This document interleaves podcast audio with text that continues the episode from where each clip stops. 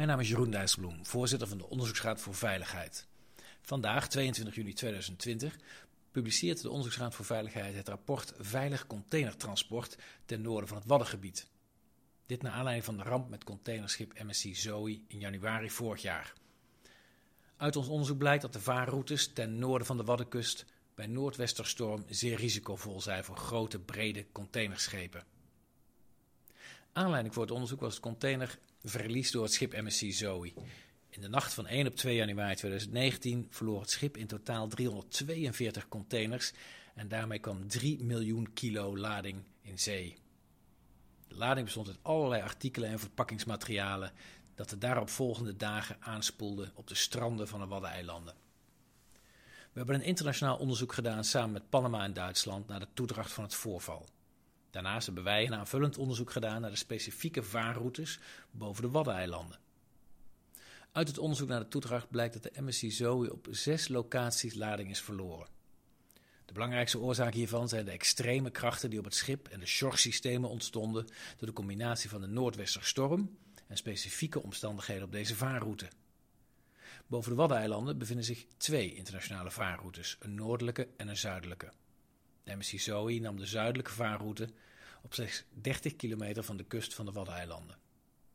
Het samenspel van een aantal fenomenen op deze vaarroute zorgt ervoor dat er risico's zijn voor het verlies van containers. Bij stormachtige noordwestenwind krijgen schepen hier te maken met hoge dwarsscheepse golven. En hierdoor ging het schip extreme slingerbewegingen maken. Daardoor bestaat er op de relatief ondiepe zuidelijke vaarroute een kans dat het schip de zeebodem raakt. Daarnaast kunnen golven tegen het schip slaan en kan zeewater met grote kracht langs de zijkant van het schip omhoog tegen de container spuiten.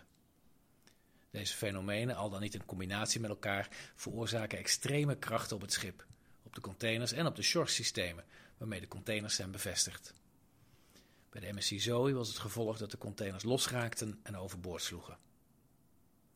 De onderzoeksraad constateert dat er een grote kans is dat een dergelijk incident opnieuw plaatsvindt.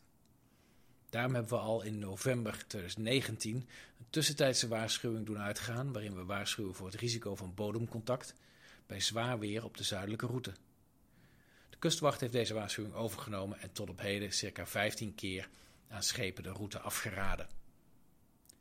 We kunnen leren van de casus MSC Zoe en op basis daarvan maatregelen treffen om containervervoer op deze locatie veiliger te maken.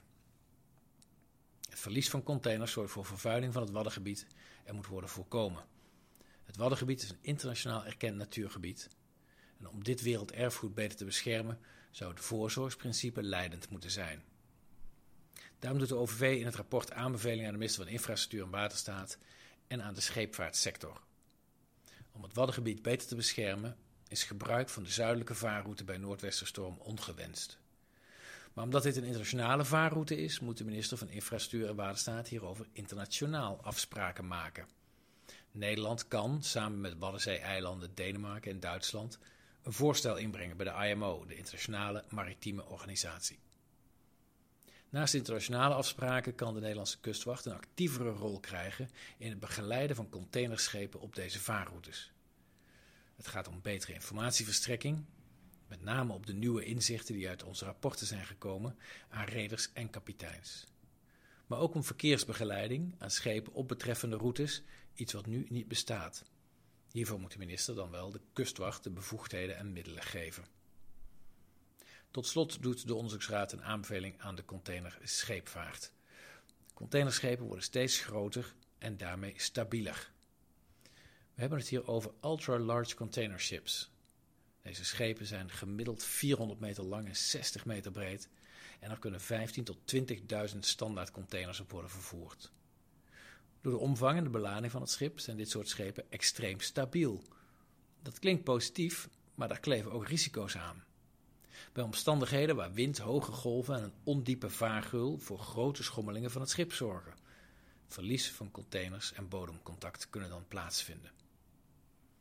De kwaliteitsstandaarden voor dergelijke schepen, de containers en de shore-systemen moeten bestand zijn tegen omstandigheden zoals die zich kunnen voordoen in het Waddengebied en in andere ondiepe wateren elders ter wereld. En ook daar is volop ruimte voor verbetering.